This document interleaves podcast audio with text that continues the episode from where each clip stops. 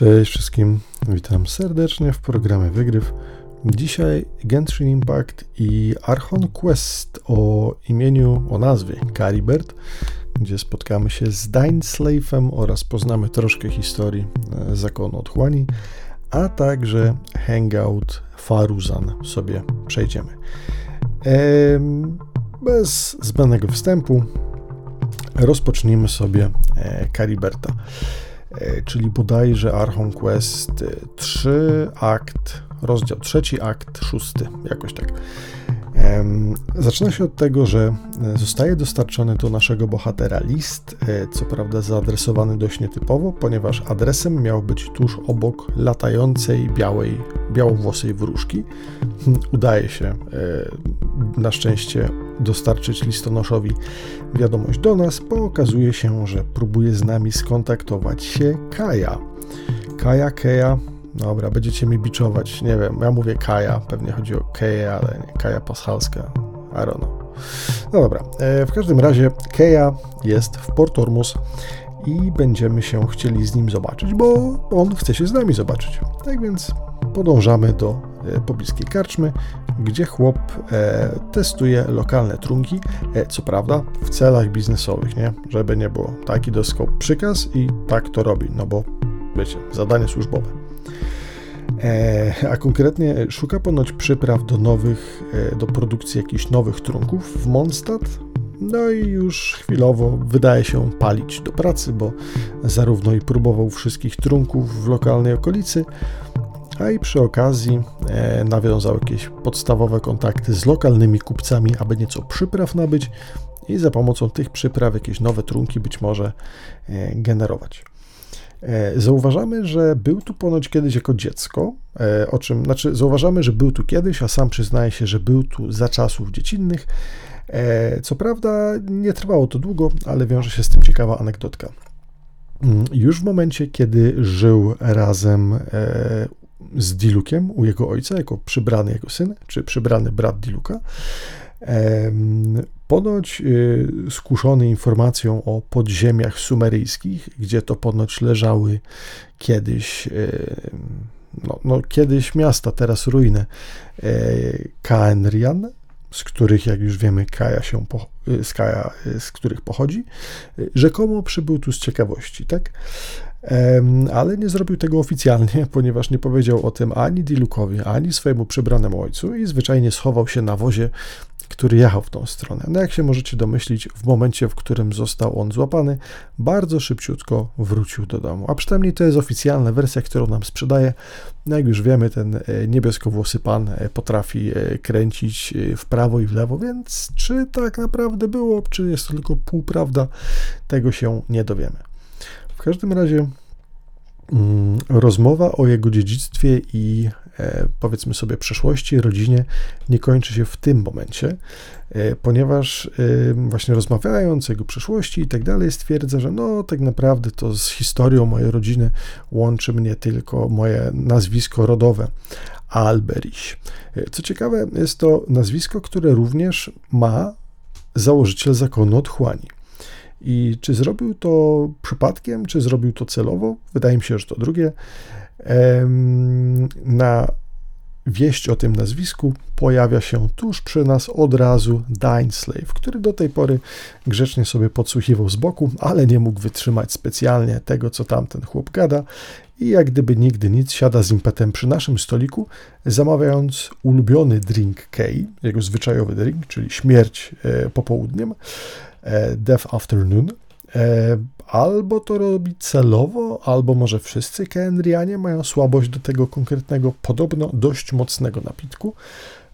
Tego nie wiadomo, ale Dain wydaje się być ogólnie rozjuszony tym, że ktoś od tak po prostu wywołuje w tłumie i przy ludziach nazwisko właśnie założyciela zakonu otchłani. Co prawda nie każdy pewnie się na tym zna, no ale Dain, jak wiemy, jest mocno cięty w tym temacie.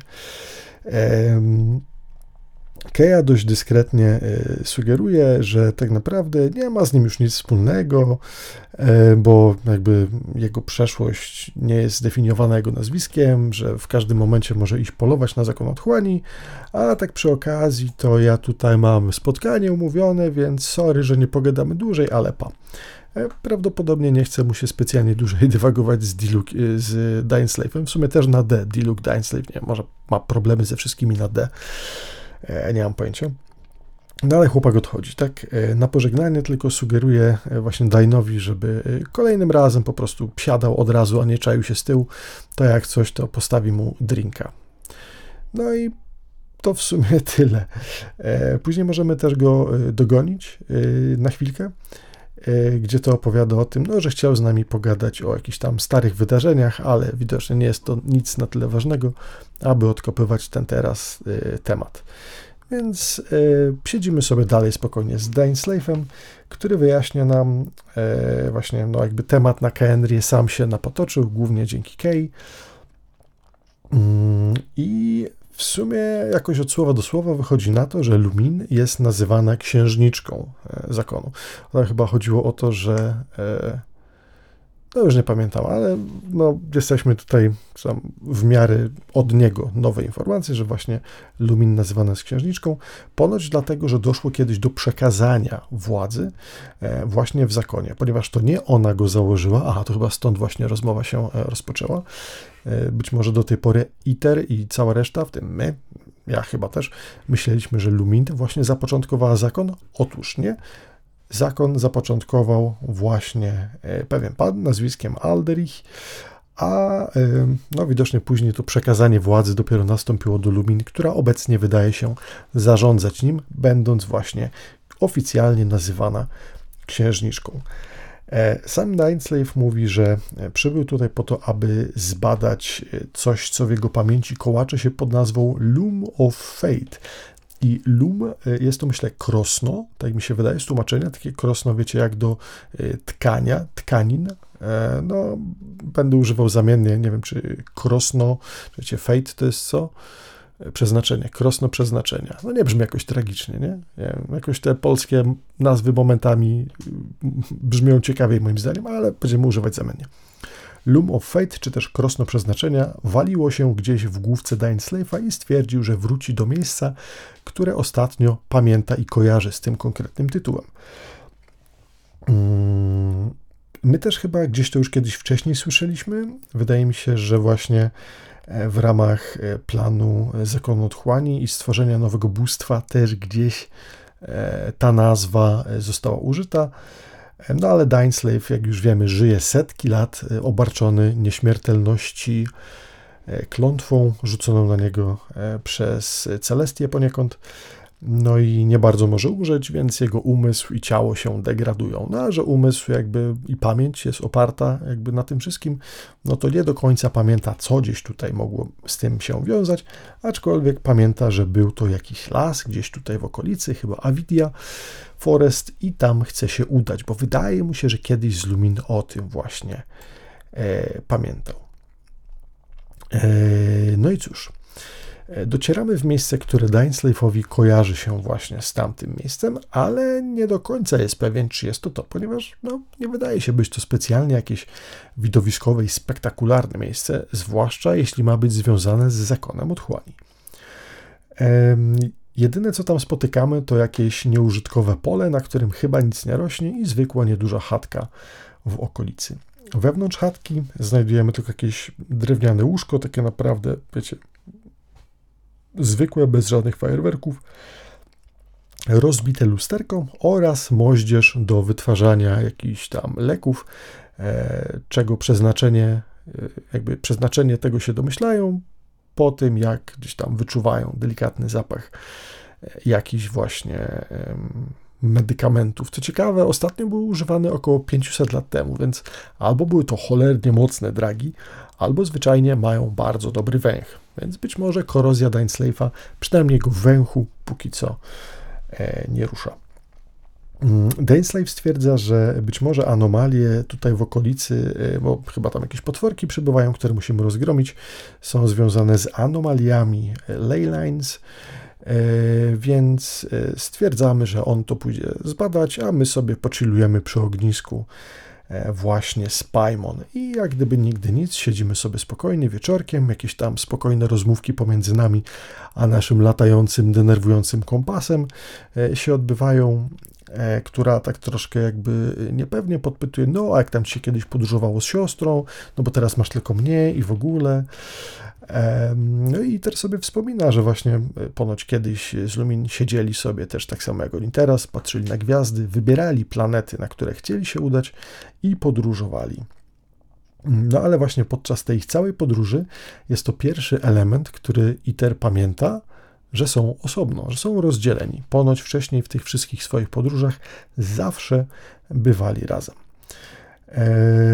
No i dlatego teraz chcę się dowiedzieć, tak, dlaczego jest sytuacja taka, a nie inna, dlaczego teraz nie chce być razem z nim jego siostra, dlaczego każe mu poznawać prawdę o tym świecie, zamiast mu to wyjaśniać.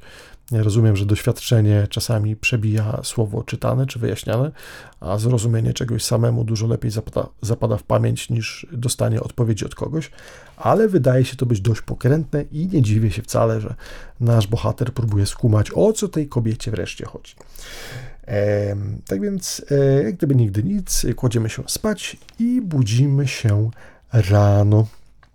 Ale, tak naprawdę to, co wydaje się nam, że jest pobudką, tak naprawdę jest początkiem snu. Tak mi się wydaje. Związanego być może właśnie przez tą destabilizację Ley Lines. Ponieważ już, tak mi się wydaje, w tym momencie, kiedy Iterowi wydaje się, że się budzi, tak naprawdę oczy, którymi patrzy, są oczyma Lumin, jego siostry, i są to wspomnienia, które niemalże, no wydaje mi się, gdzieś pomiędzy 400 a 500 lat temu miały tutaj miejsce. No i właśnie ta jakby dziwne zachowanie Ley Lines sprawia, że te wspomnienia trafiają bezpośrednio do niego. Więc kiedy otwiera oczka, widzi przed sobą Dainsleifa, który, jak już wiemy, z Lumin kiedyś podróżował, więc wszystko się zgadza, ale Dainsleif widzi, że mieliśmy ciężką noc i każe nam odpoczywać, a on w takim razie idzie inwestygować dalej. Jak gdyby nigdy nic, Iter zasypia dalej, a wspomnienia Lumin dalej toczą się w jego głowie i jakby to też wyjaśnia, dlaczego nie ma Paimon koło niego. Co prawda Iter, przebywając te wspomnienia, będzie myślał swoimi kategoriami, aż do momentu, w którym nie kapnie się, że to nie on jest, to nie on widzi i czuje to, co się dzieje, tylko po prostu odgrywa wspomnienia przez Ley Lines. Już widzieliśmy to kiedyś wcześniej, widzieliśmy to chyba w Inazumie, w Archon, w Story Questie Raiden A, kiedy to widzieliśmy manifestację ludzi, jakiś tam sprzed 500 lat, którzy pokazywali się w związku z wyciekiem informacji z Ley Linesów. Tutaj natomiast wkraczamy na kolejny poziom, ponieważ zamiast obserwowania czegoś z boku mamy pełen VR i jakby tak to tutaj właśnie ogląda sobie nasz bohater. Więc kiedy budzi się znowu, nie ma Paimon, no bo Paimon nie było wtedy razem z Lumin, nie ma też Dainsleifa, który z nią podróżował, ale jak już przed chwilą nam powiedział, idzie dalej inwestygować Ley Linesy. A my słyszymy dziwne dźwięki nieopodal chatki i nie podejrzewając wcale, że oglądamy jakieś stare wspomnienia, udajemy się tam, myśląc, że jesteśmy dalej w swoim świecie, a nie w jakichś tam wspomnieniach.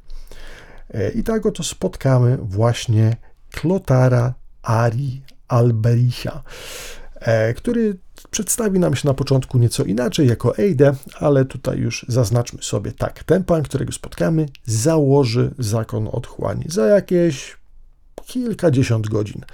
Tak bym powiedział, mniej więcej. W każdym razie na początku nic nie zwiastuje no dobra, parę rzeczy zwiastuje, ale to o tym za chwilę. Więc docieramy do domku i zastajemy tam ziomka, po pierwsze, no właśnie, odzianego w strasznie dziwne szaty, coś, czego do tej pory jeszcze nie widzieliśmy. W obecnych czasach raczej nikt nie nosi już takich szat. Po pierwsze, bo jest to właśnie przeszłość. Po drugie, bo ziomek pochodzi z Khaenri'ah. Po trzecie, jest też szlachcicem, więc pewnie tego typu szat raczej w obecnym świecie nikt nie miałby, a po drugie nawet jakby miał i wiedział, to pewnie by się bał je zakładać, bo, nie wiem, przeszłość Khaenri'ah raczej, myślę, budzi nawet nie tyle respekt, wydaje mi się, że strach po prostu wśród ludzi, dla tych, którzy wiedzą, więc nikt pewnie nie próbowałby cosplayować jakiegoś tam ziomka, szlachcica z wymarłej rasy, znaczy rasy, no, z wymarłej, jak to się mówi, Jezus Chrystus, łowca wampirów, jak to jest, no, z wymarłego kraju, tak. W każdym razie, co warto dodać, Kaeya nam się nie pojawił tutaj w tym questie wcześniej wcale bez przyczyny, tak? Kaeya jest jego przodkiem w linii prostej, tak? Dowiemy się, że Klotar Alberich miał kilku synów.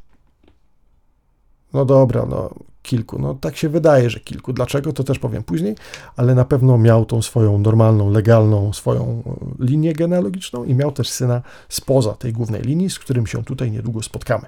Ale właśnie spotkanie Kaei miało też podkreślić to, że jest on przodkiem tego pana. Stąd też być może jego oczki, jak wiecie, mają w sobie gwiazdki, jak to wszyscy Khaenri'anie. Ale, do celu. Przedstawia nam się ten miły, no póki co jeszcze miły, chociaż nie, no, teraz już też nie miły pan, jako Eide, ale jak już wiemy, fałszywe jest to imię. Robi to pewnie dla bezpieczeństwa, bo nie chce zdradzać przed nami całości, no bo w sumie jakby jest to bezpieczne, żeby nie odkrywać się z kartami, jeżeli jest się kimś na jego poziomie.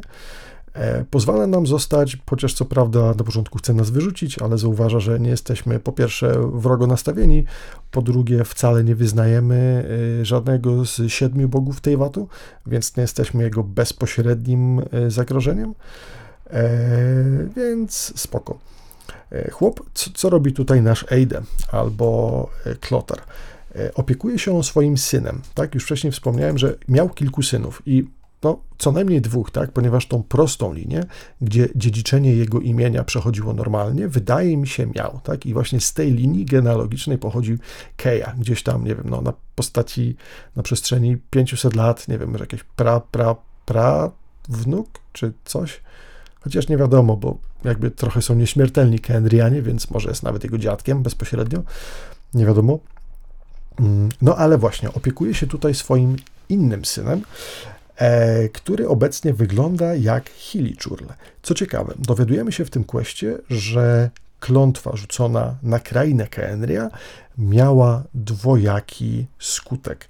Po pierwsze, osoby, które były czystej krwi Khaenri'anami, czyli tymi, którzy nie wyznawali Boga i faktycznie mieszkali w Khaenri'ah, w sensie nie wyznawali żadnego Boga spośród 7 bogów na Teyvacie, tych takich głównych, nie? Zostali przeklęci i obarczoni klątwą nieśmiertelności, a więc niemożnością jakby no, po prostu zakończenia swojego życia w żaden sposób i bycie skazanym na obserwację zagłady całej swojej, że tak powiem, całej swojej nacji oraz jakby powolna degradacja związana z erozją. Natomiast osoby, które nie były Khaenri'anami, a byli wyznawcami jednego z 7 bogów Teyvatu, ale niestety w momencie rzucania klątwy znaleźli się w Khaenri'ah, co być może zakładało, że nie wiem, spiskowali razem albo że sprzyjali im czy cokolwiek, zostali zaklęci właśnie w Hilichurlów, tak?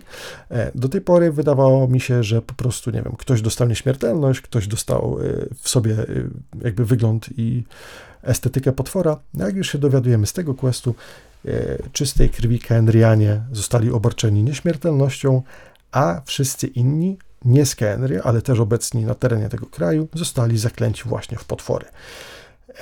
No i dobrze, właśnie też syn tutaj tego Klotara został zaklęty w Hilichurla. Dlaczego?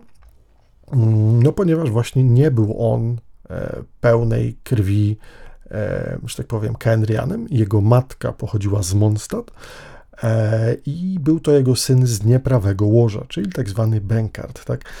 Ponoć podczas no, swojej młodości nie był Klotar specjalnie tym synem, no nie zajmował się nim, bo to była część, że tak powiem, która sprawiała mu kłopot, zwłaszcza jeżeli był wysoko postawionym szlachcicem, więc to nie wiem, jakiś tam wstyd i nie wiem, przypał, nie wiem jak to chcecie nazwać, no ale nie było to coś, co chciała rodzina jego pewnie widzieć i on sam nic z tym nie robił.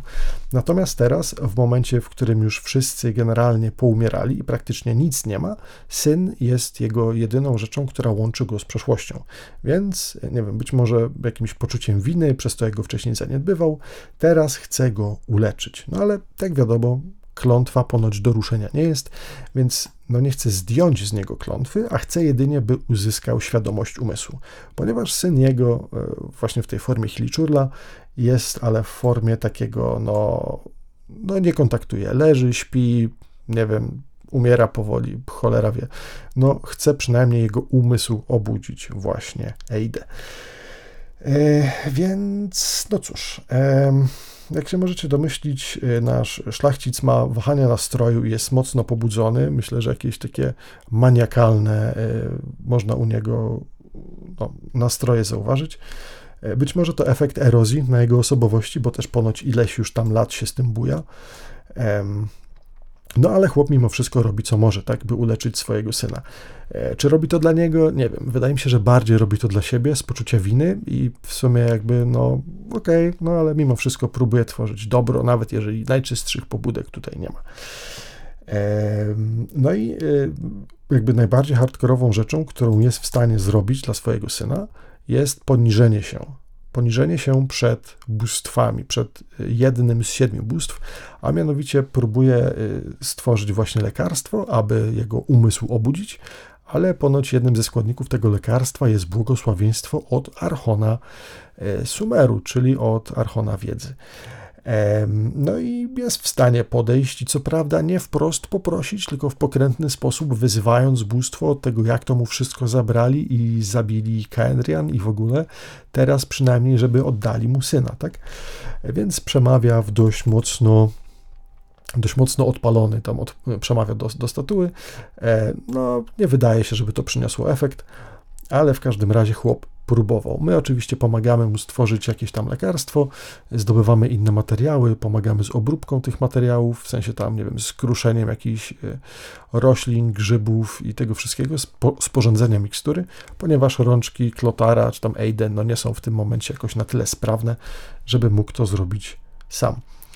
No i po podaniu lekarstwa za pierwszym razem efektu niestety nie ma, chociaż przekonujemy go dość szybko, że okej, czytałeś kiedyś coś o tym, tak, że jest takie lekarstwo, fajnie, w jakichś zakazanych księgach, no bo na pewno w normalnej książce by nie przeczytał o jakiejkolwiek miksturze, która wymaga błogosławieństwa jednego z 7, tak, a ponoć znalazł te informacje w khaenriańskiej bibliotece, no więc jakby była to jakaś wiedza szemrana, tam wszystkiego dokładnie nie wyczytał, więc być może, nie wiem, pominął efekt, że trzeba przez jakiś dłuższy okres tego używać i leczyć, być może, nie wiem, potrzeba odczekać, to nie wie chłop do końca, jak ta mikstura działa, tak?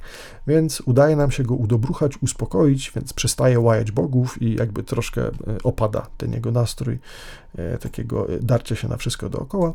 My w takim razie przygotowujemy więcej roślinek, które muszą być potrzebne do przygotowania kolejnych porcji mikstury, a konkretnie są tam jakieś specjalne grzyby, które są do tego potrzebne, ale okazuje się, że przyciągają one stwory.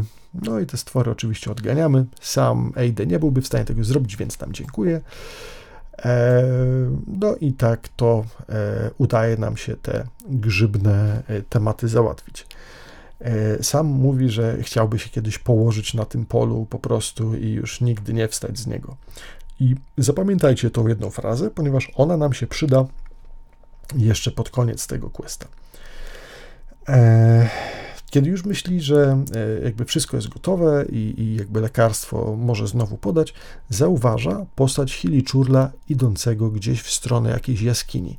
Przerażony tym, że jego syn uciekł podczas tego, kiedy on zajmował się przygotowaniem lekarstwa, podąża biegusiem razem z nami w głąb jaskiń Dikazm, czyli gdzieś tam w stronę Liue, gdzie próbujemy jakby zatrzymać jego syna.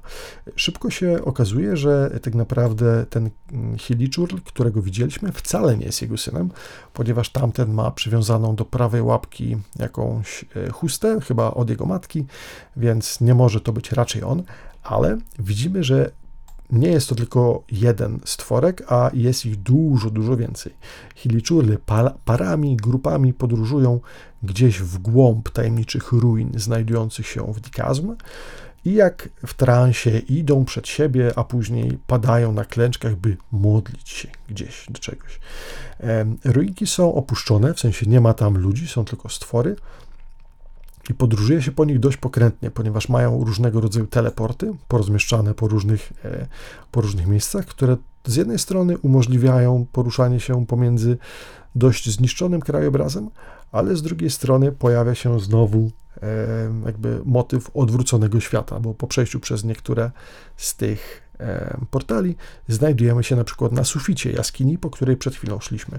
No i oczywiście tutaj mamy jakby też troszkę nawiązanie do poprzedniego questa, gdzie też widzieliśmy właśnie w ruinach Dikazmu odwrócone do góry nogami miasto.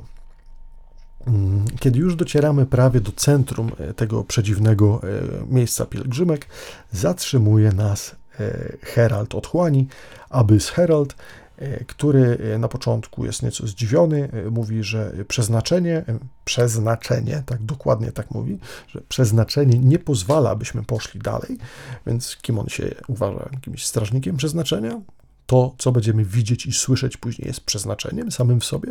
Być może. W każdym razie pyta, czy nalegamy na audiencję, zanim zacznie walczyć. Bardzo miło z jego strony, nie? No i stwierdza, że w takim razie, jeżeli chcemy, to przypieczętuje swój los tutaj, fundując nam jakiś test, abyśmy mogli sprawdzić, czy jesteśmy godni dostąpienia tej audiencji. No oczywiście pokonujemy go bez większych problemów, natomiast komentarz, którym Eide jakby okrasza to, co jakby przed chwilą się stało, jest co najmniej intrygujący, bo gość zamiast twierdzić, wow, ale stwór w ogóle fajnie, że go pokonałeś i że jeszcze żyjemy, stwierdza, ej, ty, tamten był idealną istotą, w ogóle super jego aura, taka fajna, wow, rewelacja. Coś musi z nim być nie tak, albo ze wszystkimi Khaenri'anami, nie wiem, ale no myślę, że normalna istota by tak nie zareagowała. W każdym razie, to, co warto zauważyć i jeszcze podkreślić w tym momencie po raz kolejny, jest to, że w tym momencie zakon otchłani jako taki jeszcze nie istnieje, ponieważ dopiero po wydarzeniach, które zaraz się odbędą, właśnie Klotar Alberich będzie miał tą organizację założyć, więc przyglądamy się momentowi, w którym wszystko to ma dopiero się rozpocząć. I być może w takim razie, jeżeli to, co oglądamy tutaj jest wspomnieniami Lumin, to gdyby Lumin nie pokonała Heralda, gdyby nie pomogła mu kompletnie temu Eide w znalezieniu lekarstwa dla swojego syna, być może zakon otchłani, jakim znamy go teraz, nigdy by nie istniał. Natomiast jakby, no niestety, jak już wiemy, się to zadziało. Podróżujemy dalej w głąb tych pomieszczeń, gdzie znajdujemy w jakiejś sporej pieczarze, jaskini, tudzież opuszczonej świątyni, już teraz nie pamiętam, pewnie trochę jedno, trochę drugie, gdzieś po środku sali szybujący potężny kryształ, związany jakimiś łańcuchami, lewitujący w środku, rzucający od siebie taką czarno-fioletową aurę na boki. No i oczywiście wszędzie pełno chiliczurli na klęczkach i tak dalej. Widzieliśmy już gdzieś takie fioletowe kryształy, nie? Które emanują energią i tam wszyscy klęczą dookoła. Nie?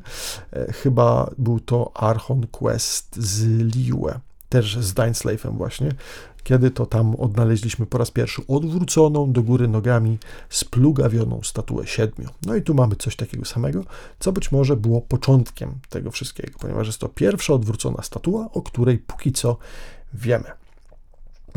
Ale jakby samo to, co widzimy, nie jest tu najdziwniejsze.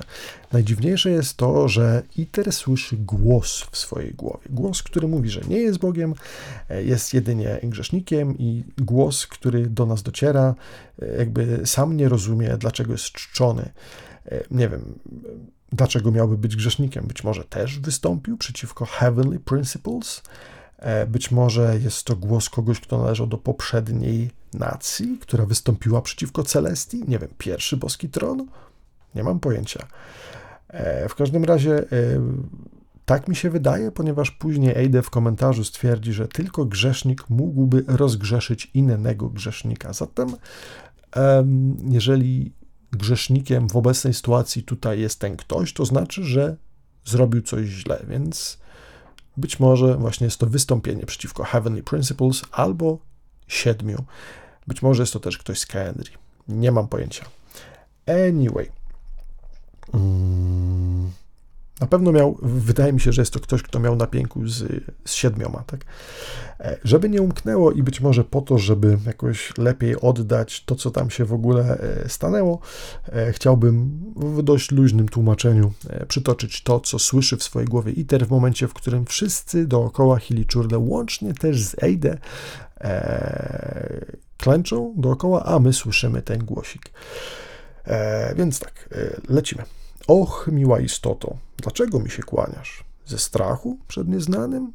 Czy bo pożądasz mocy? Och, miła istoto, dlaczego mi się kłaniasz? Nie jestem Bogiem, a jedynie grzesznikiem. Jesteś jak kwiat narodzony wśród grzechu, nieskazitelny, czysty. Znam twe przeznaczenie, bardzo dobrze. Nie musisz już dłużej wstrzymywać gniewu, ani znosić dalej kłamstw. Przyjdź tu, wznieś się ponad przeznaczenie pisane tobie, transcenduj. A ja uronię łzę na końcu czasu, gdy będę spoglądać na twoje życie. No dość creepy, nie? Tak jak się temu przysłuchać, to jest to dosyć ciekawy rodzaj wyznania, który w sumie nie wiadomo, czy jest skierowany bardziej do nas, czy bardziej do Eide. Myślę, biorąc pod uwagę to, co za chwilkę się stanie, że jednak było to kierowane do Klotara, który później właśnie zakon otchłani stworzył. I z kimkolwiek teraz rozmawiamy, kimkolwiek jest ten głos w naszej głowie, wydaje się być wszechwiedzący, więc być może jest to, nie wiem, stwórca tego świata albo admin, ale na pewno jestem przekonany, że jest to osoba, istota, która transcendowała albo zawsze była ponad tym światem, tak?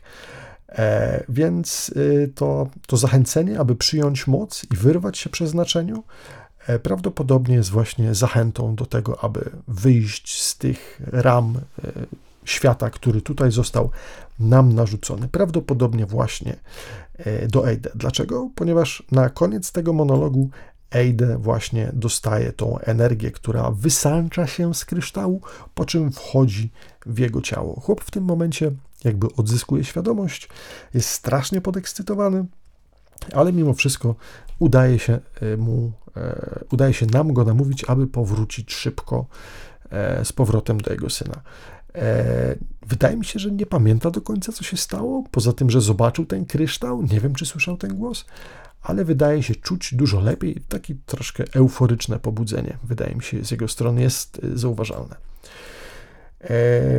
Wydaje mi się, że mógł on być idealnym celem dla tej energii, właśnie Eide. Dlaczego? Otóż, jak już mówiliśmy wcześniej, jako młodzieniec miał dostęp do różnego rodzaju informacji, książek, więc wyrósł na dość oczytaną i mądrą osobę. Poza tym, jako młodzieniec ponoć nie lubił szlacheckiego życia, był trochę buntownikiem z wyboru. Jak już wiemy, znalazł swoją miłość w Mondstadt i podążył za nią. No, szkoda, że jego ideały miłości na tyle się nie przełożyły, aby zaopiekować się później swoim synem, którego zostawił razem z jego niedoszłą kobietą. No cóż, ale przynajmniej wiedzę miał i wydaje mi się, że właśnie być może to sprawiło, że Klotar stał się tutaj naczyniem, w które ta moc się przelała. No i oczywiście stworzy później na podstawie tego niemalże religijnego doznania właśnie zakon otchłani jako no troszkę jednostkę religijną, tak mi się wydaje, no takim troszkę zelotą będzie podlatywał, ale to już zobaczymy sobie później. W każdym razie my wracamy stworzyć czy podać przygotowane wcześniej lekarstwo Karibertowi. Aha, bo chyba nie wspominałem, że Karibert jest imieniem tego jego właśnie syna zaklętego w Hili Czurla. I co ciekawe, Karibert jest też tytułem tego Archon Questa, jeżeli jeszcze tego, żem ja wam nie rzekł. Jeżeli tak, to już teraz wiecie. W każdym razie, po drugiej turze lekarstwa umysł Kariberta zdaje się przebudzać. To, czego wcześniej nie mieliśmy tutaj, aby przebudził się, było błogosławieństwem jednego z bogów. No, to, co przed chwilą dostał Klotar, wydaje się być swego rodzaju błogosławieństwem, a przynajmniej energią. No i być może właśnie dlatego teraz natchniony Eide był w stanie po podaniu lekarstwa swego syna przebudzić, co tylko jakby umocni jego późniejszą wiarę w Boga, grzesznika, głos, który gdzieś tam się pojawił w jaskini. No ale oczywiście przebudzenie się Kariberta nie jest jakby proste, tak? No, wyobraźcie sobie dziecko, które przez długi czas spało i nagle budzi się, widząc swoje ciało, które jest rękami jakiegoś owłosionego potwora.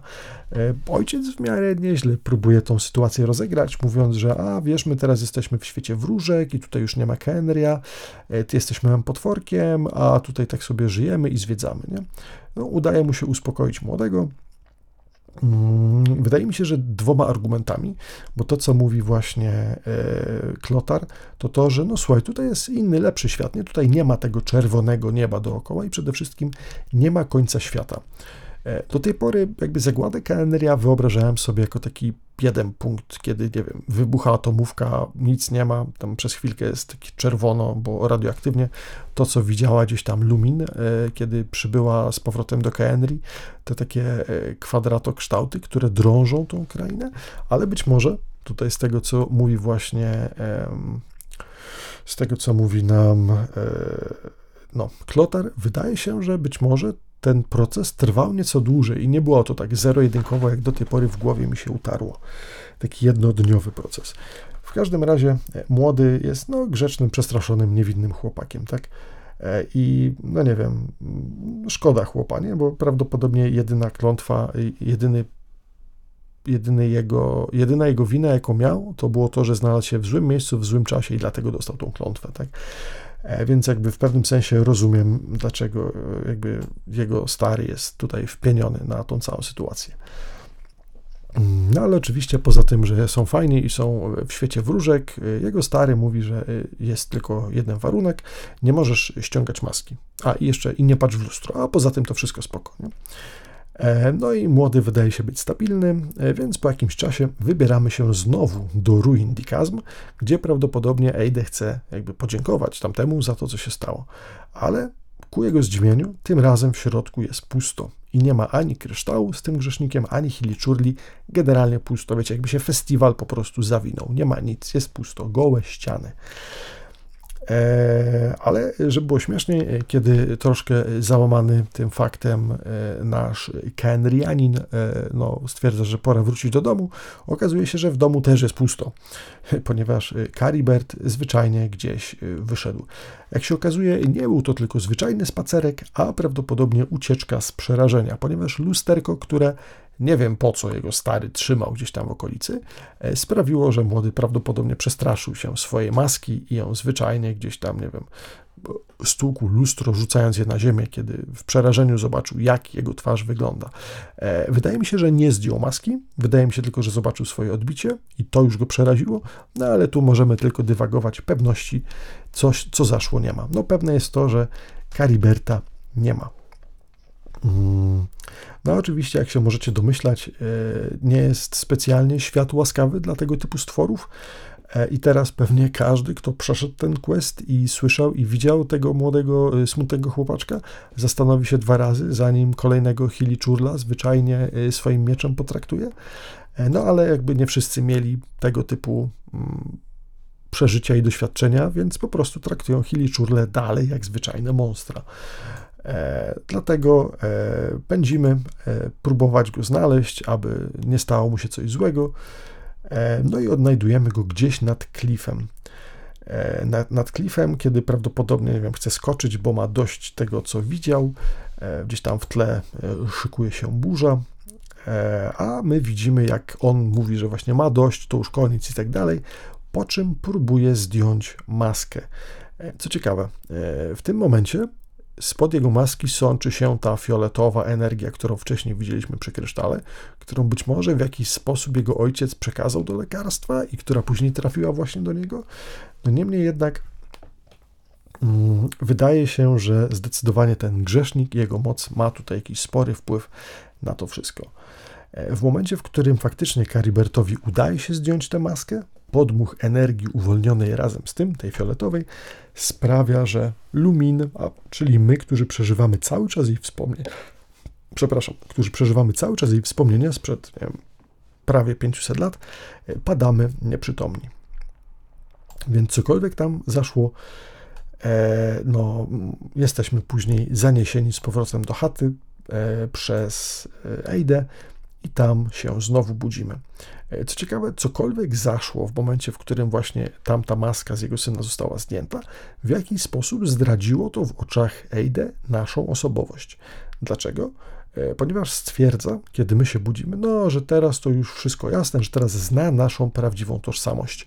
Nie mam pojęcia, co to znaczy i jeśli macie jakieś pomysły, to piszcie, bo jestem szalenie ciekaw, jak na podstawie tego mógł jakiekolwiek wnioski on wyciągnąć. Niemniej jednak my mówimy, ty nas znasz, ale my cię nie znamy, w sensie to jakby o co chodzi, nie? To nie, nie byliśmy kolegami, tak, czy co? I to, co mówi Klotar, to to, że nie możesz znać mnie, bo nie mogłaś znać wszystkich, tak? I kolejno później jego słowa naprawdę są bardzo, bardzo interesujące. Natomiast w momencie, w którym mówimy, że są energią pustki, trzeba uważać, bo ona jest zła i tak dalej, on mówi, słuchaj, ale naprawdę ty mówisz takie rzeczy? Ty? To jest bez sensu, że ty nam coś takiego mówisz, tak? Więc zakłada to, że Eter i Lumin w jakimś sensie są mocno powiązani właśnie z tą konkretną energią. Mówi też nam Eider, że ponoć właśnie Eter i Lumin, a przynajmniej jedno z nich, które teraz widzi, że byli nadzieją Khaenri'ah, więc być może mieli być przyzwanym przez nich Bogiem, nowym Bogiem. Eider mówi też o nich jako nowej sile i nowej nadziei dla jego kraju. I jeżeli tak, to wydaje mi się, żeby to mocno wyjaśniało, dlaczego Heavenly Principles, z którą walczyliśmy na samym początku gry, się zdenerwowała, tak? Wyjaśniałoby to też, dlaczego mówi, że arogancja ludzi nie ma granic. Być może jej słowa jedynie świadczą o tym, że ludzie z Teyvat, wcale mówiąc o ludzkości, nie ma na myśli nas, a konkretnie Khaenri'an, i mówi, że po prostu ich arogancja nie ma granic, bo próbowali przyzwać nowe bóstwo na Teyvat. I wydaje mi się, że to dość dobrze byłoby w stanie wyjaśnić podejście i słowa, którymi właśnie Heavenly Principles nas wita. Więc być może Eter i Lumin zorientowali się, że zostali przyzwani po to, żeby tutaj jakieś lokalne wojenki toczyć z bóstwami, ale próbowali uciec, ale im się nie udało, bo zostali zatrzymani właśnie przez Heavenly Principles, a następnie ona uwięziła jedno z bliźniąt, a drugie zesłała gdzieś tam dalej, które później właśnie w ten cały tutaj plot się wplątało. Warto też sobie przypomnieć, co powiedział Skaramusz, kiedy mówiliśmy sobie o jego poprzednim Archonquestie, a mianowicie to, że Lumin pojawiła się na tym świecie, prawdopodobnie Lumin i my, ponieważ jakby we dwójkę żeśmy przybyli, że pojawiliśmy na tym świecie tylko i wyłącznie dlatego, że niebiosa odpowiedziały na wezwanie. Czyli wygląda na to, że zostaliśmy po prostu przyzwani, tak? W ogóle to też bardzo ładnie by się kombiło z mechaniką samej gry, tak? Ponieważ, uwaga, każdą nową postać w gaczy, wydając wisze, po prostu polujemy. Lecą sobie gwiazdki z nieba i pyk, mamy. Więc być może dokładnie w taki sam sposób nas próbowali wypulować Khaenri'anie i wypulowali SSSR-kę, którą to właśnie byliśmy my, którzy prawdopodobnie byli kojarzeni przez Khaenri'an jako jakieś rodzaje stworków właśnie z Abyssu, czyli z otchłani. A dlaczego właśnie z Abyssu chcieli oni ich przyzwać? Czy dobrze trafili? Czy faktycznie my zostaliśmy przyzwani przez nich? Czy po prostu przy okazji się pojawiliśmy w okolicy, a oni tylko tak nas odczytali? Nie wiemy. Ale tutaj Klotar też wspomina o tym, że to ponoć pustka, w sensie moc Abyss, rządzi wszystkim. I dla nich prawdopodobnie my byliśmy właśnie tymi przybyszami z pustki, tak? I też wspomina o tym, że chciał, właśnie, to jest chyba też kluczowe, być może nie chcieli Khaenri'anie wcale, abyśmy walczyli dla nich, tylko mówi, że chciał, żebyśmy ich tam zabrali do pustki, więc być może celem głównym przyzwania właśnie dwójki było to, aby opuścić Teyvat, aby nie toczyć tej bezsensownej wojny, być może z 7, tylko opuścić to miejsce. No, ale niestety się nie udało, ponieważ jak wiemy, nasze bliźniaki zostały zatrzymane, a na sam kraj Khaenri'ah został jakby rozliczony Bożym gniewem i maksymalną liczbą disrespektu i wszystkich możliwych klątw na całym jego terytorium. Jeszcze jedno ciekawe porównanie. Jeżeli faktycznie byli przyzwani i mieli coś zrobić, to ci z Was, którzy grali w Honkaja, być może kojarzą, że jeden również z ciekawych, hardkorowych, szalonych panów z poprzedniej ery Honkai został tam przyzwany, a mianowicie Kalpas, który też ponoć spadł jak kometa. Kalpas równa się Iter? Co byście powiedzieli? Nosi się w sumie w podobnych kolorkach, nie? Takich beżobrązach i tak dalej. Co prawda Iter nie nosi maski, no ale ich przybycie na Teyvat wydaje się być co najmniej w bardzo podobny sposób powiązane. Wiecie, jakieś komety, rytuały i tak dalej. Fajnie byłoby zobaczyć Itera w takiej formie berserka jak Kalpas, nie?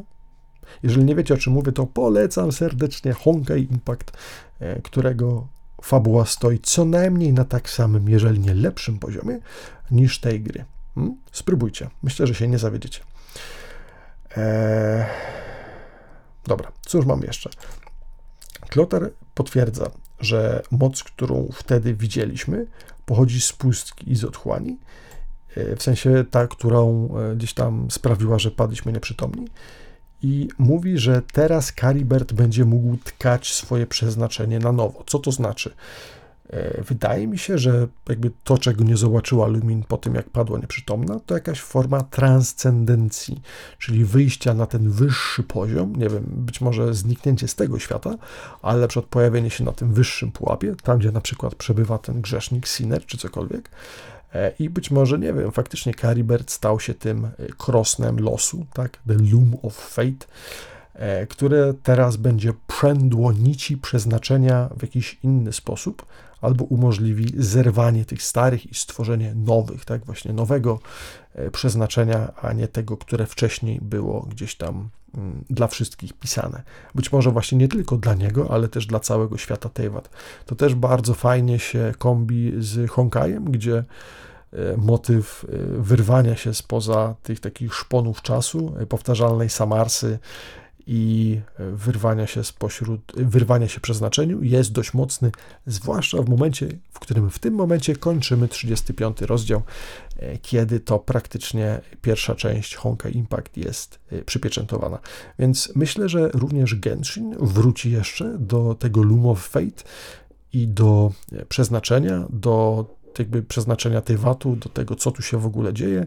Właśnie też przeznaczenie, myślę, będzie jednym z kluczowych elementów, do których później będziemy się odnosić. No i tak, nazywa nas też w tym momencie już właśnie chłop jako księżniczkę. I w momencie, w którym, no wiecie, Iter, nawet jeżeli do tej pory nie zwracał jakoś specjalnie uwagi na formę, w jakiej Klotar zwraca się do niego, myślę, że nazwanie księżniczką jego akurat zaczyna dawać mu do myślenia.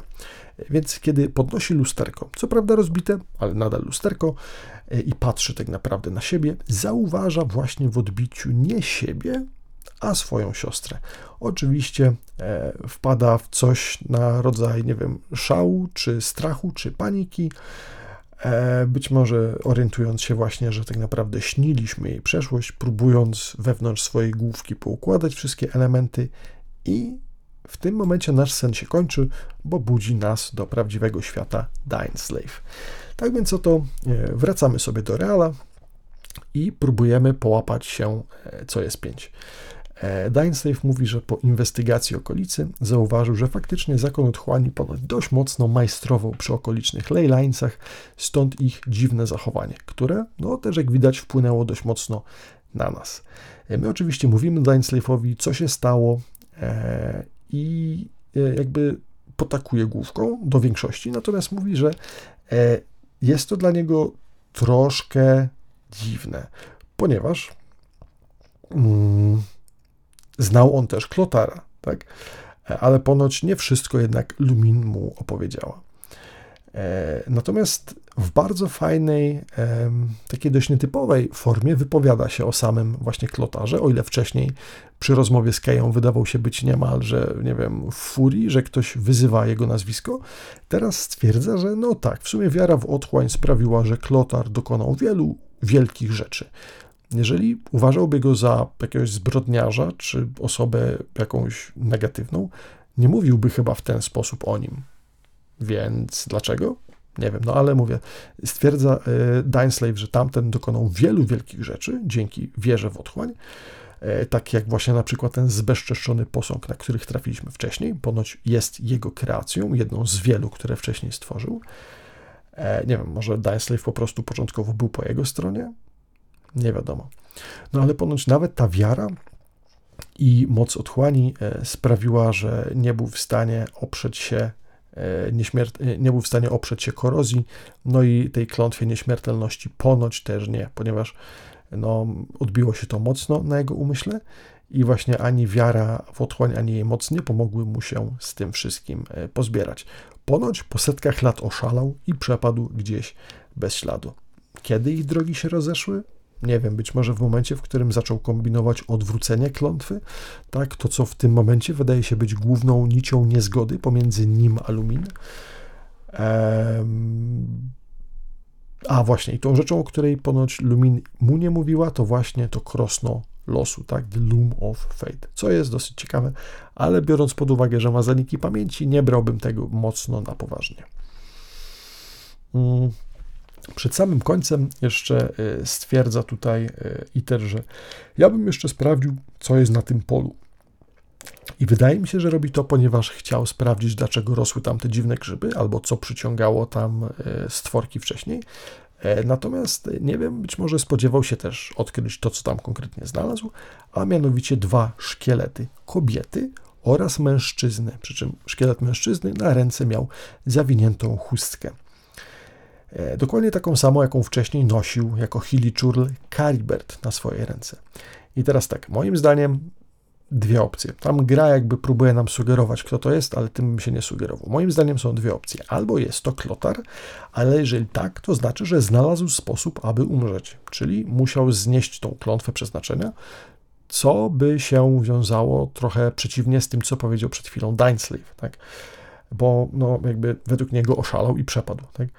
Więc, jeżeli wierzyć temu, mógłby to być Caribert, tak? Ale to również by oznaczało, że klątwa została odczyniona, ponieważ nie jest to szkielet chiliczurla, tylko szkielet człowieka, tak? Więc być może nie zniknął wcale po zdjęciu maski i nie transcendował, albo transcendował, ale zostawił swoje ciało. Nie mam pojęcia.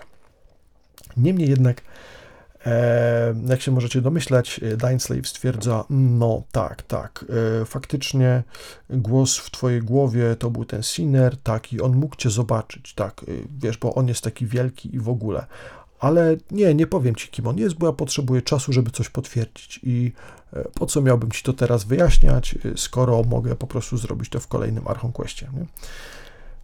No, także Dainsleif oczywiście odchodzi, a my musimy czekać prawdopodobnie aż do, no bo te Archon Questy z Dainsleifem pojawiają się po głównej fabule Archon Questa z danego kraju, więc prawdopodobnie dopiero po tym, jak już przerobimy całą ścieżkę fabularną z Fontaine, będziemy mogli dowiedzieć się coś więcej na ten temat. Bardzo chciałbym się mylić, ale obawiam się, że będzie tak, jak mówię.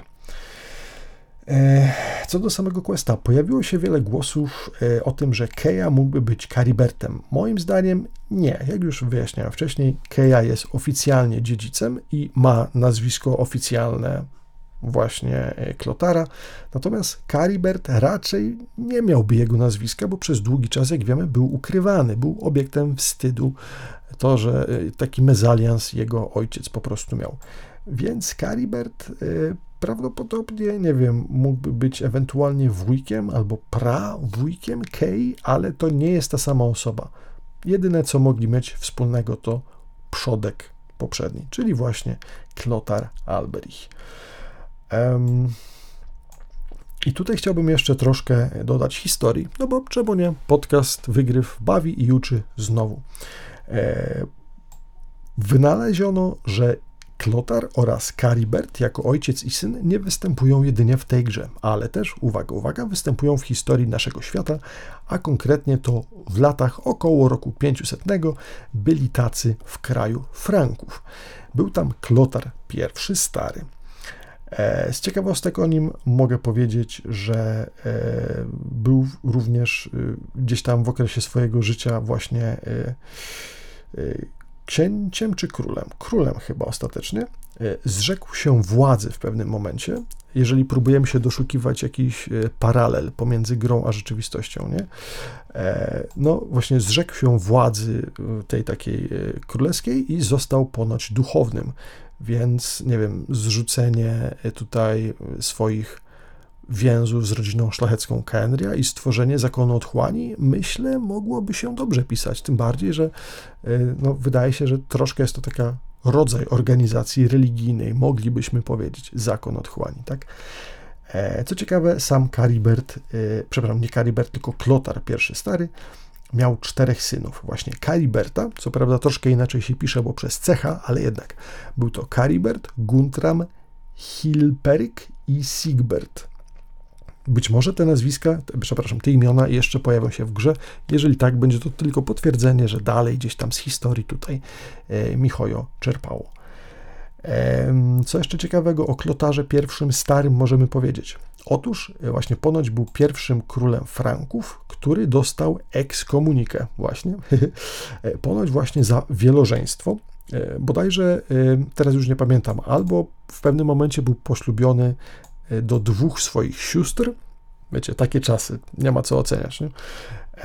Albo, wydaje mi się, że raczej za to drugie dostał ekskomunikę, ponoć poślubił zakonnicę, więc, no nie wiem, jedno albo drugie, myślę, że oba mogły się przyczynić do tego, że wyklęto go właśnie z kościoła, co ciekawe, bo ponoć został duchownym, ale nie wiem, być może po to, aby odkupić swoje grzechy, kto wie. Dobra, cóż tu jeszcze? Mówiliśmy sobie o Klotarze. Dobra, czekajcie, to teraz namieszałem. Ja pierniczę, dobra. To jeszcze raz, szybko podsumujemy. To, co mówiłem na początku, to tak, ten, co miał 4 synów, tak, to był faktycznie Klotar I Stary, czyli miał Cariberta, Guntrama, Hilreptyka i Sigberta, tak, a ten, co dostał ekskomunikę za wielożeństwo, to był właśnie Caribert, tak, czyli jego syn. Czyli ten, którego tu widzieliśmy jako Hilliczurla. Troszkę namieszałem, ale spoko. No w każdym razie chodzi mi tylko o to, aby gdzieś tam zaznaczyć, że ten fakt pomiędzy historią, realnym światem gdzieś tu się przeplata.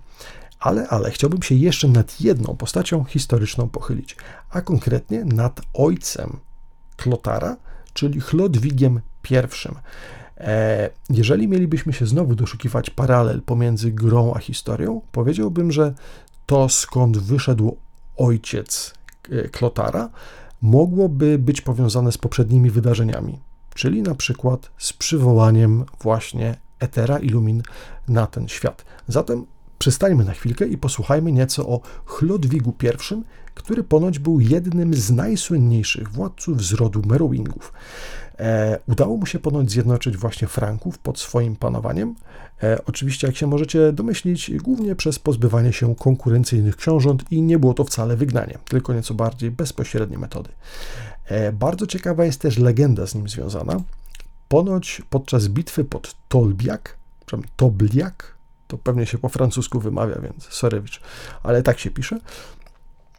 Ponoć przegrywając bitwę, Chlodwig poprosił Boga o pomoc, w zamian obiecując nawrócić się na chrześcijaństwo, odwracając się tym samym od swoich poprzednich bogów rzymskich, politeistycznych. No tam ich było więcej niż 7, ale wydaje mi się, że jest to dość ciekawa paralela, tak? Więc wrócił do jednego monoteistycznego boga, aby porzucić swoich wielu bogów. Brzmi podobnie?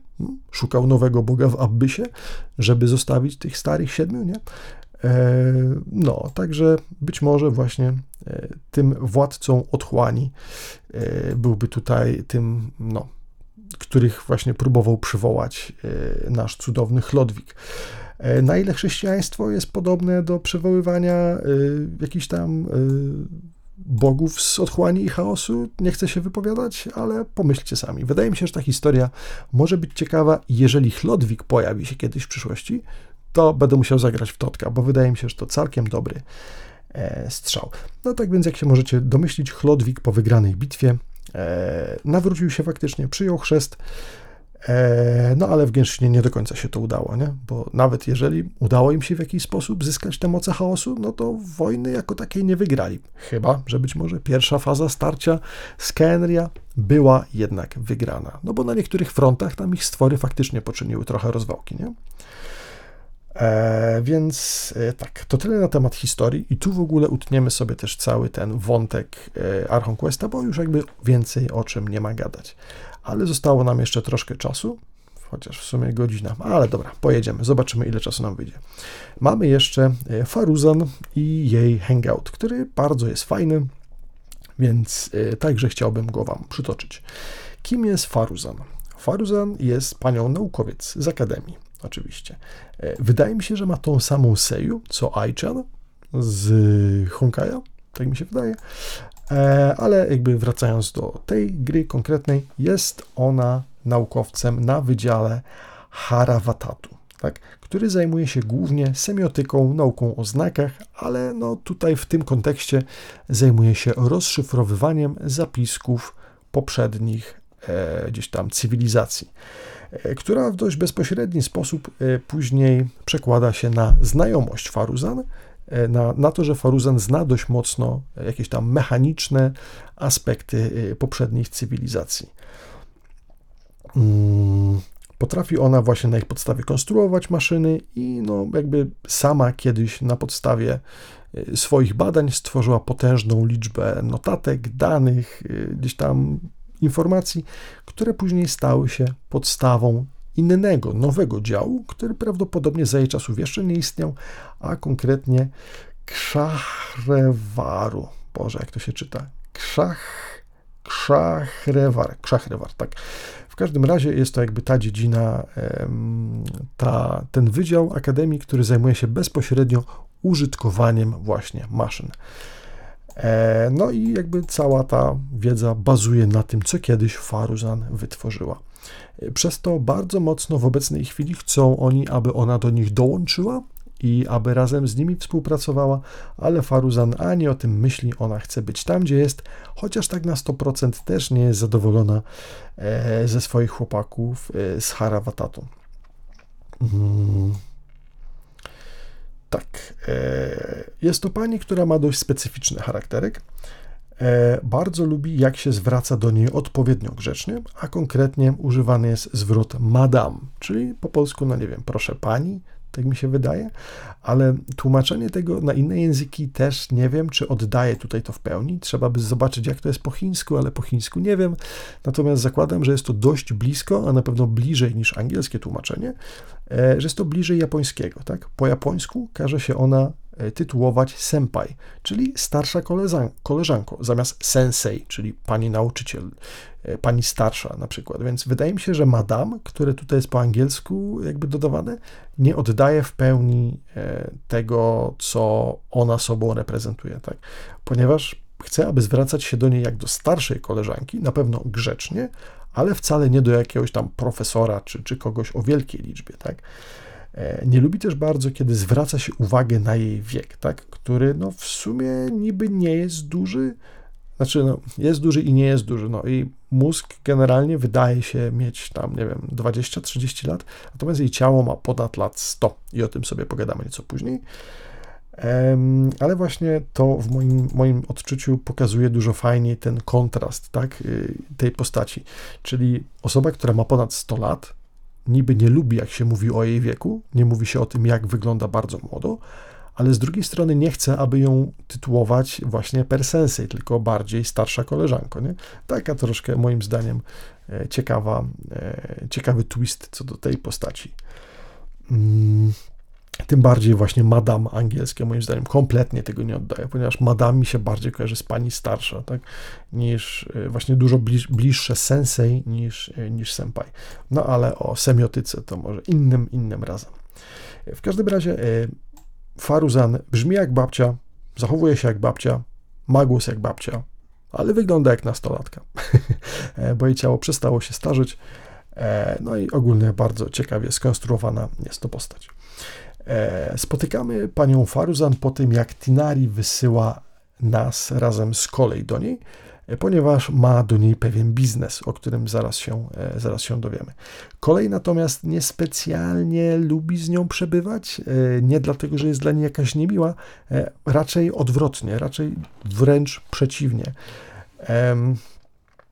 Faruzan, która dla większości osób jest opryskliwa i niemiła i patrzy z góry, na kolej patrzy jak na swoją córkę albo chłe, nawet na wnuczkę, tak? Nawet kiedy ją czasem odwiedza w jej rodzinnej wiosce, przynosi jej jedzenie, no wiecie, taka typowa babcia, nie? Pilnuje, żeby się wyspała, żeby odpoczęła, żeby była zdrowa. Hejtuje Tinariego za to, że cały czas każe kolej pracować i robić dodatkowe rzeczy, zamiast skupić się na jej gdzieś tam odpoczynku i tak dalej. Nie to, żeby Tinari ją tam jakoś mocno faktycznie żyłował, ale no po prostu na tym poziomie Tinari oraz Faruzan mają spinę. Natomiast dlaczego tak się do kolei odnosi nasza babcia? Otóż widzi ona w niej to, co być może kiedyś było, no być może patrzy na nią trochę jak w lustro, tak? Kolej jest mocno nieustępliwa, jest cierpliwa w zdobywaniu wiedzy. Nawet jeżeli ta wiedza jej nie wchodzi, to faktycznie poświęca dodatkowy czas na to, żeby nadgonić to, czego nie rozumie i nie zamartwia się tym, że nic nie potrafi, tylko po prostu próbuje ile ma sił, aby gdzieś to wyrównać, nawet jeżeli jest to kosztem jakiegoś tam siedzenia po nocach. I wydaje mi się, że właśnie dlatego Faruzan nie szczędzi wobec niej pochwał. Natomiast kolej peszy się, ponieważ według niej jej poziom wiedzy jest bardzo, bardzo podstawowy. Jak być może wiecie, pamiętacie, kolej w tym momencie jeszcze nadal uczy się czytać, tak? Więc po pierwsze jest bardzo skromna, po drugie ma brak wiary w siebie, po trzecie ma realne braki w wykształceniu, tak? O ile wiedzę taką praktyczną ma dość sporą, bo przetrwała naprawdę różne dziwne rzeczy, o tyle wiedza teoretyczna u niej nie jest jakoś szeroko rozbudowana. Więc wydaje mi się, że czuje się bardzo mocno winna za to, jak jest chwalona według siebie ponad miarę, bo nie zasługuje na to, co sprawia, że ciężko jej się przebywa w okolicy właśnie Faruzan. Na szczęście my będziemy tutaj mediować i pomagać jej rozmawiać właśnie z naszą cudowną, przeuroczą babcią. Tak więc, tak jak zalecił nam Tinari, idziemy po nią na uczelnię, gdzie znajdujemy ją wykłócającą się z jakąś kobieciną z Akademii, która próbuje jej wyjaśnić, że nadszedł najwyższy czas, aby uregulować pewne należności wobec Akademii. Tak? Po pierwsze, nie prowadzi żadnych zajęć, po drugie, nie ma swoich studentów, pomimo tego, że kilka lat, prawdopodobnie 10 albo nie więcej niż 10 lat temu wróciła na uczelnię. No i jakby uczelnia od niej wymaga, aby po prostu coś wreszcie ze sobą zrobiła. Jest to co najmniej śmieszne i groteskowe, no bo jakby dotychczasowy jej wkład tak naprawdę położył podstawy pod całkiem nową dziedzinę wiedzy, tak? Ze swojej analizy tekstów starożytnych stworzyła podwaliny tego, co obecnie jest nazywane jakąś tam, powiedzmy, nie wiem, automatyką robotów współczesnych, tak? Coś takiego. A mimo tego cały czas ją piłują, no a to co teraz zrobić? Co? No musisz coś zrobić, nie? To nic, że jesteś tam genialna i w ogóle, no musisz coś teraz robić, wiesz, studentów mieć jakichś czy coś. No ale takie, wiecie, typowy korpo bullshit, bym powiedział. Niemniej jednak, no, niespecjalnie tutaj bardzo ciężko jest ją do czegoś przekonać, tak? Nie potrafi ona podjąć studentów na swoim wydziale, nie chce się przenieść na inne wydziały, nie chce współpracować z innymi wydziałami, jest troszkę w kropce. Natomiast widząc, że właśnie Faruzan ma kłopoty, próbujemy jej pomóc i no, jak to w hangoutach, mamy kilka opcji do wyboru. Możemy jej pomóc, sugerując, że no tak, razem z Tinarim właśnie my tu przychodzimy w sprawie projektu, więc jeżeli chodzi o to, żeby pani madam bardzo mi nie leży w tej postaci, jeżeli senpai, Faruzan senpai ma ochotę na jakieś tutaj, potrzebuje mieć wspólny projekt, to my właśnie tutaj w tej sprawie od Tinariego przychodzimy. Na co tam ta pani mówi, no dobra, ale jak Amutra razem z Harawatatem mają jakieś wspólne rzeczy? A tak, nie, to jakiś tam stary projekt samonawadniających się pól automatyczny, na pewno co zrobimy tam Tinari, wyślę odpowiedni odpowiednią propozycję i wszystkie papierki na Akademię. Babka mówi, no dobra, skoro tak, to w porządku. I w ten sposób zbywamy troszkę tamtą panią, która jest zadowolona, bo niby osiągnęła swój cel, a my możemy zabrać właśnie Faruzan z powrotem do Tinariego. I powodem, dla którego nasz uszaty kolega chce ją przyzwać do siebie, to to, że jego mechaniczny pajączek, Karkata, którego być może pamiętacie z jego hangout, znaczy z jego story questa, jest w nieco kiepskim stanie. No a Faruzan oczywiście jest ekspertką od mechanizmów, więc powinna wiedzieć co i jak. Ponoć machiny, tak samo jak normalne formy życia, tak samo sztuczne formy życia, mają swój ograniczony czas działalności i pomimo tego, że Tinari naprawią źródło energii, właśnie Karkaty to nie wystarczyło. Faruzan stwierdza, że no, każda maszynka jest inna i jakby no, nie wystarczy tutaj posiadanie jakiejś podstawowej wiedzy, tak jak ty, Tinari, żeby ci umniejszać, nie? Ale potrzeba dużo większą gdzieś tam złożoność wiedzy mieć, aby dobrze to wszystko zrozumieć. No i po oględzinach wydaje werdykt. Mianowicie Karkata ma coś, co do tej pory widzi dopiero drugi raz w życiu, co dość mocno, znaczy ona dość mocno propsuje stwórcę właśnie Karkaty, mówiąc, że no to musiał nieźle faktycznie podziałać albo poszukać, że udało mu się coś takiego zrobić, a mianowicie Karkata ma moduł przywracania, czyli no taki, nie wiem, coś jak restart systemu, tak? W momencie, w którym psuje wam się system na kompie czy na telefonie, możecie przywrócić ostatnie działające ustawienia. I tu Karkata jako maszyna, jako mechanizm też ma coś takiego.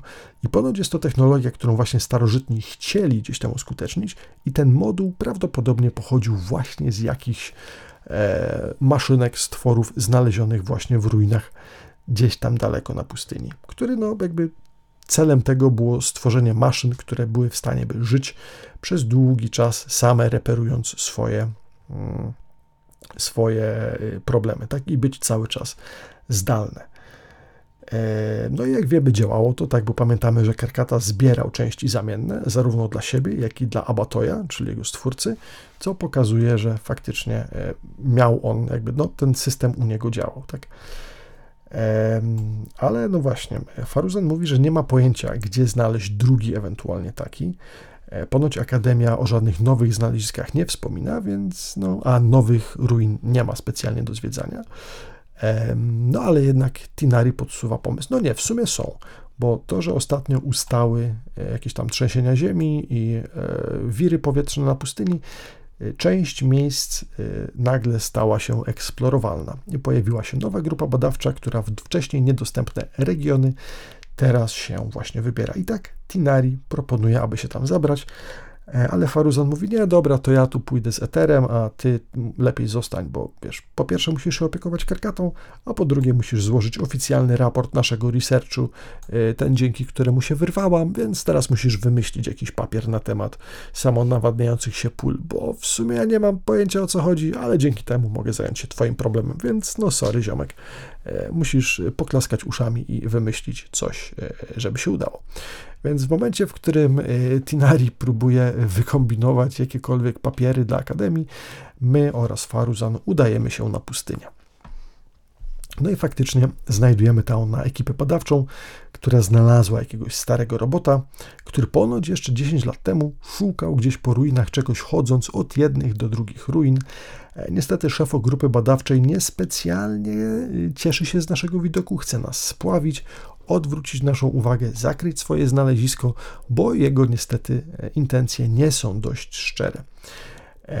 Więc później Faruzan i my jakby docieramy do centrum, próbujemy zrozumieć, o co tam tak naprawdę chodzi, odnajdujemy jakieś notatki, że tak naprawdę no, próbują oni tutaj sprzedawać te maszynki jakimś kupcom, zamiast faktycznie prowadzić research, po prostu zrobili sobie tutaj miejsce do, nie wiem, sprzedaży tych rzeczy. Prawdopodobnie do przynieznaj. Nie byłbym bardzo mocno zdziwiony, gdyby Fatują tego właśnie nie sprzedawali. Natomiast kiedy no już prawie uciekamy stamtąd, bo zostaliśmy no, zagłaskani na śmierć przez głównoprowadzącego, zdobyliśmy już dość dowodów, ale jeszcze nie chcemy im wszystkim tego w twarz wkładać, okazuje się, że ta maszynka, którą wcześniej chcieli ukryć przed nami, o nazwie Ruin Wanderer, czyli nie wiem, wędrowiec ruin, który wygląda jak taka właśnie potężna maszyna krocząca, taka maszynowa, nagle aktywuje się i idzie przez obóz, siejąc panikę dookoła innych, ale w sumie nie powodując jakichś wielkich strat, bo nie walczy ona aktywnie, a jedynie wydaje się pędzić przez siebie. Wszyscy są zdziwieni, bo ponoć była nieaktywna przez lata, a tu teraz nagle obudziła się. I co dziwniejsze, nie atakuje właśnie nikogo, a jedynie staje przed Faruzan, po czym milknie. I tutaj musimy troszkę odwiedzić przeszłość Faruzan, aby zrozumieć, co się stało. Otóż ponad 100 lat temu Faruzan miała bardzo podobną maszynkę jak Karkata o imieniu Tamimi, taka malutka latająca za nią, która pomagała jej dostarczać listy do rodziny, czy nosić jakieś podstawowe rzeczy, i ona właśnie też miała moduł samonaprawy. Po tym jak Faruzan zniknęła na setki lat, no konkretnie na 100, w odmętach labiryntów, Tamimi odnalazł jej notatki i dostarczył do jej przyjaciół. Później Tamimi również dostał misję od jej właśnie przyjaciół i nie wiem, od jej nauczycieli, aby ją odnaleźć. Pomimo tego, że tam przez lata wszyscy próbowali ją dowiedzieć się, co się z nią stało, gdzie jest, po pewnym czasie po prostu jakby stracili wiarę w to, że udaje się. Ale jeszcze przed porzuceniem prawdopodobnie tego wszystkiego zmodyfikowali Tamimi, czyli tego jej stworka, tą jej maszynkę do tego, aby mogła ona szukać właśnie i odnaleźć Faruzan, jeżeli udałoby się tamtą wreszcie gdzieś w któryś ruinach odnaleźć. Stąd Ruin Wanderer właśnie łaził po ruinkach i szukał swojej pani. Więc w rzeczach, które Ruin Wanderer dostarcza Faruzan, jest list od jej matki, prawdopodobnie też od jej kolegów oraz od jej nauczycielki. Chyba właśnie tylko jej matula się nie poddawała i nawet po 20 latach poszukiwań dalej nie była w stanie porzucić nadziei, ale no jej zdrowie już nie pozwalało na to niestety, więc napisała ostatni list, zostawiając Tamimi z misją dostarczenia. I prawdopodobnie nikt nie przypuszczał, że ponad 100 lat ta maszynka będzie musiała czekać, reperować się, chodzić i szukać, aby wreszcie dostarczyć te wszystkie wiadomości. Z czasem, no oczywiście, ta samonaprawa sprawiła, że Tamimi rósł w coraz to nowe części. Ponoć ten moduł naprawy też został odpowiednio zmodyfikowany, aby umożliwić jak najbardziej efektywne przemieszczanie się.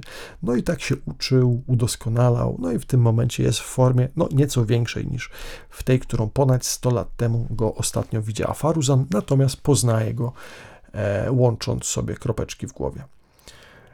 Niestety to, że urósł tak nie do poznania, nie jest tylko problemem, że na pierwszy rzut oka go ciężko jest rozpoznać, ale też był zwyczajnie za duży, aby energia, która go zasila, i akumulator, który posiada, był w stanie wykarmić energią całe jego ciało, stąd też 10 lat temu po prostu przestał chodzić i czekał i nasłuchiwał na pojawienie się Faruzan, co, no jak już widzimy teraz, właśnie wreszcie miało miejsce. No oczywiście grupa badawcza była z nami nieszczera od początku. Tak jak już mówiłem, chcieli sprzedawać eksponaty do kolekcjonerów za kasę. Nas chcieli po prostu gdzieś tutaj zamotać, sprzedać tego legendarnego Ruin Wanderera komukolwiek. No i wiecie, robić sobie ogólnie z tego złoty biznes. Ale przypadkiem ukróciliśmy ich spisek i znaleźliśmy też całkiem ciekawe informacje od rodzinki i przyjaciół Faruzan. No zostawiamy ją jakby razem z jej maszynką, z Tamimim, żeby sobie gdzieś tam chwilkę spędzili, po czym wracamy do Tinariego. I no możemy zrobić dwie opcje. Możemy albo powiedzieć im, co zaszło, w sensie o Tamimim, albo możemy im tylko powiedzieć ogólnie o tym, że trafiliśmy na taki proceder i nie wdawać się w szczegóły z przeszłością Faruzan. Jeżeli opowiemy im o wszystkim, to zarówno Kolej, jak i Tinari będą się troszkę stresować tym wszystkim, no bo jakby, aby uzdrowić Karkatę, będzie musiała ona zabrać moduł naprawczy swojego byłego towarzysza. Stąd też nie będą oni specjalnie zadowoleni, no ale Faruzan wyjaśnia, że kiedyś i tak tamtego reaktywuje, to nie jest, że tak na zawsze.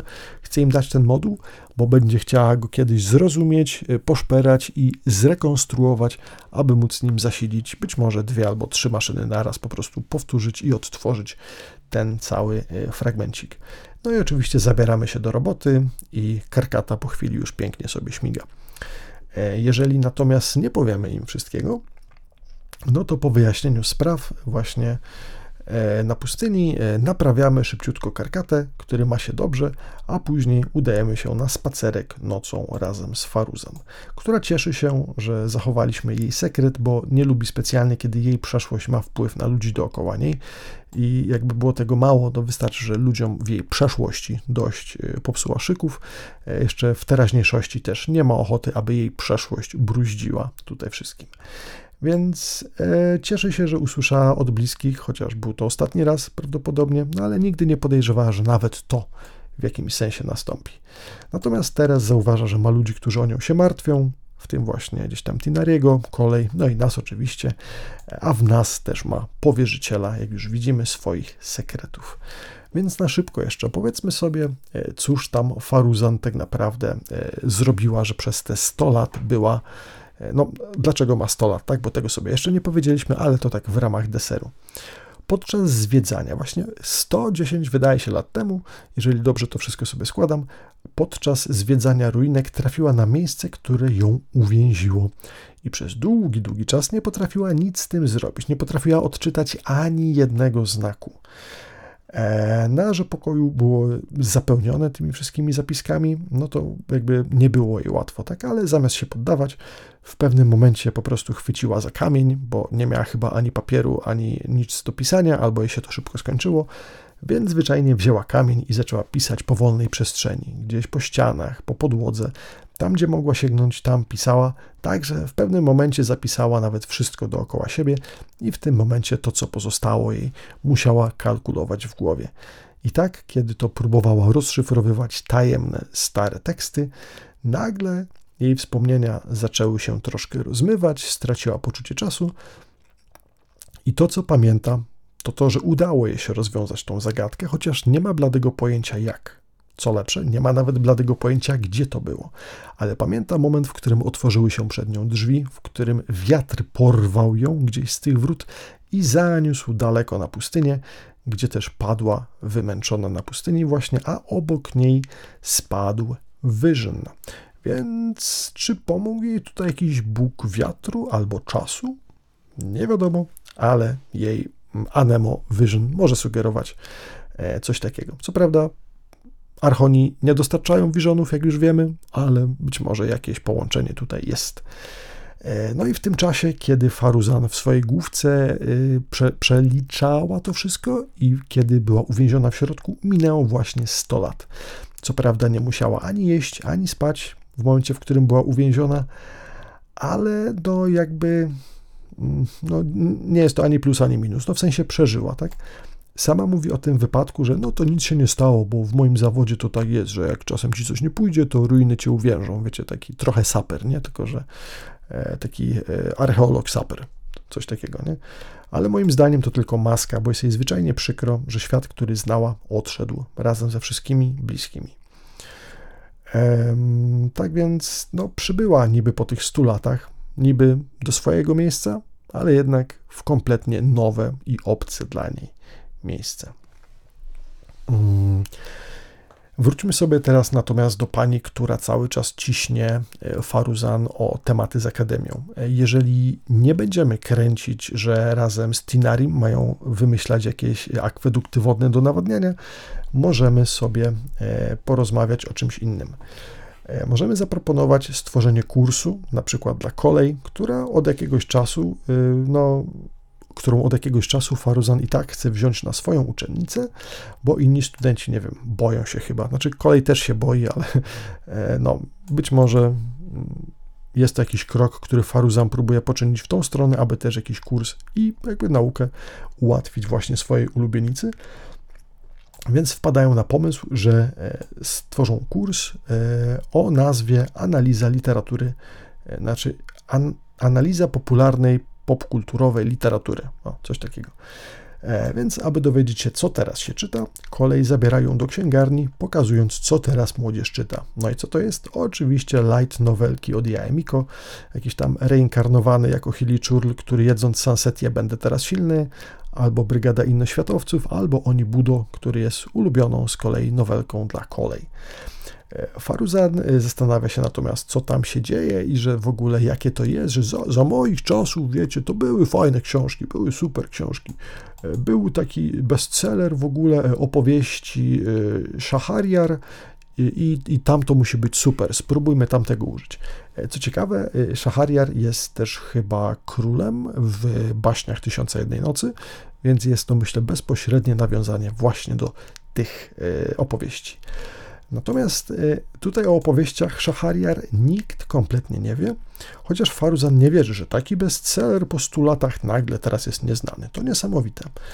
Co prawda jeden tom odnajdują w antykwariacie, ale wcale nie jako biały kruk, tylko jako rzecz, którą przypadkiem ktoś zostawił w komodzie, którą też sprzedawał. Nikt nie myślał, że w ogóle tą książkę ktokolwiek ruszy. Więc...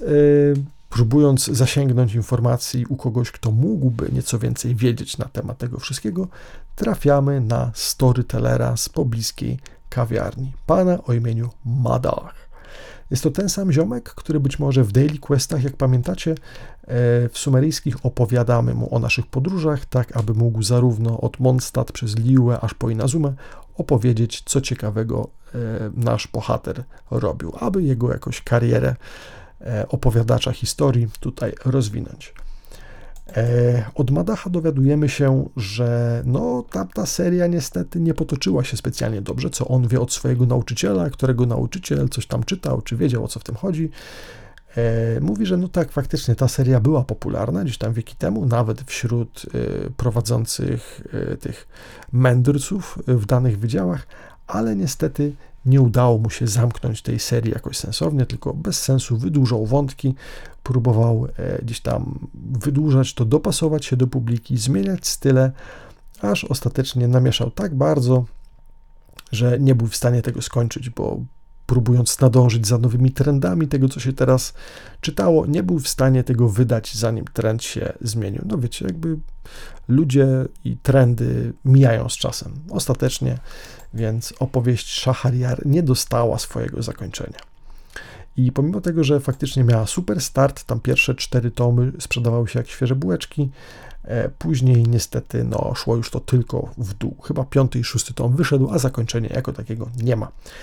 No, Faruzan oczywiście jest załamana, że tak się stało, ale dzięki temu przynajmniej rozumie też, że trendy no, troszkę bardziej się zmieniają, tak jak zainteresowania czytelnika, a jeżeli teraz chcą stworzyć kurs, który miałby rzeczywiście przyciągać kogoś, no to trzeba będzie użyć jakiejś realnej literatury. I tak chyba Oni Budo będą używać, czyli tą ulubioną nowelkę właśnie od kolei. Co ciekawe, dowiadujemy się też, że chyba jej recenzja, chociaż pewnie anonimowa, dotarła na tył okładki książki, gdzie tam właśnie wspomina, no, że wszystko, o czym autor tej książki tutaj pisze, to jest coś, o czym ja nigdy nie miałem siły gdzieś tam powiedzieć i pomyśleć, a jedynie wyszeptać do pnia pustego drzewa, co oczywiście jest też nawiązaniem do jej story questa. Natomiast kiedy widzi, że Faruzan czyta te myśli i nie do końca jest w stanie zrozumieć ich sens, no a jako osoba związana z nauką o logice słów, chciałaby to zrozumieć, kolej szybciutko sugeruje, próbując odwrócić jej uwagę, aby posłuchać właśnie klasycznej opowieści, innej co prawda, ale tej, która przetrwała próbę czasu, a mianowicie historii o Antarze. No i tak to kończy się ten fragment i prawdopodobnie później Faruzan tworzy właśnie taki kurs oparty na współczesnych light novelkach. Jeżeli natomiast zamiast organizacji kursu Faruzan podejmie chęć współpracy z jedną z firm, która zajmuje się tworzeniem zabawek, a mianowicie Akara Crafts, będziemy się udawać do Port Ormus, aby właśnie pewnego rodzaju zabaweczki próbować stworzyć, opierając się na wiedzy o elementach i jakichś tam mechanikach, które Faruzan ma. No niestety, jak się dowiadujemy, obecne próby stworzenia czegoś spaliły na panewce, bo były albo zbyt skomplikowane i prawdopodobnie przez to zbyt kosztowne, albo nieinteresujące, stąd też propozycja jest, aby Faruzan coś zaproponowała. Wymyśla ona więc prostą grę logiczną, opartą o budowanie piramidek z kółek i choć na początku gra wydaje się łatwa, ale w bardzo prosty sposób można skalować jej trudność, tak że nawet dorośli mogą mieć z nią problemy. No i okazuje się, że nawet dzieciaki, które gdzieś tam testowały tą jej gierkę, polubiły sam pomysł. Więc początkowy sukces przekuwają tutaj oczywiście wszyscy na plan zrobienia książeczki referencyjnej i zwołania mini-konferencji niebawem. Później zapytanie trafia do nas od Faruzan, jak chce podejść do tematu, jak sugerujemy, i możemy zaproponować to dwojako, albo aby pójść mocno w szczegóły, albo aby zrobić to na zasadzie takiej łatwej i przystępnej do rozczytania. W duchu tego, że ma to być w sumie jednak coś dla dzieci, możemy podjąć temat zrobienia czegoś tak bardziej na, baw się i ucz, a niekoniecznie rozkminiaj gdzieś tam jakiejś rzeczy, nie? To tak samo jakbyśmy, próbowali na przykład komuś, kto chce skorzystać z internetu, wyjaśniać, jak działa protokół TCP/IP. No, nie musi tego rozumieć, tak? Aby czerpać radość z internetu, nie musicie wiedzieć kompletnie, jak działają ramki informacji, które gdzieś tam docierają, prawda? No i tutaj dokładnie tego samego się... tej samej metodologii trzyma się właśnie Faruzan, która jakby w sposób tylko ogólnikowy, próbując zaciekawić, zainteresować, sprzedaje ciekawe zagadnienia. No i w momencie, w którym ta konferencja, czy tam ludzie przybywają do niej, dzieciaki się cieszą, są zainteresowane tematami, tym w jaki sposób Faruzan to wszystko przedstawiła, ale niestety... Faruzan i jej radość jest dość krótka, ponieważ okazuje się, że te takie mechaniczne tematy, które ona przedstawiła za pomocą papieru czy origami, sprawiają, że dzieciaki będą chciały pójść na wydział, ale wcale niekoniecznie do niej, tylko właśnie konkurencyjny, ten, który zajmuje się maszynami. A więc być może szansa na złapanie nowego narybku w postaci nowych studentów za x czasu przepadła. Nie wiadomo, no ale mimo wszystko udało się przynajmniej zainteresować dzieciaki nauką, więc na plus.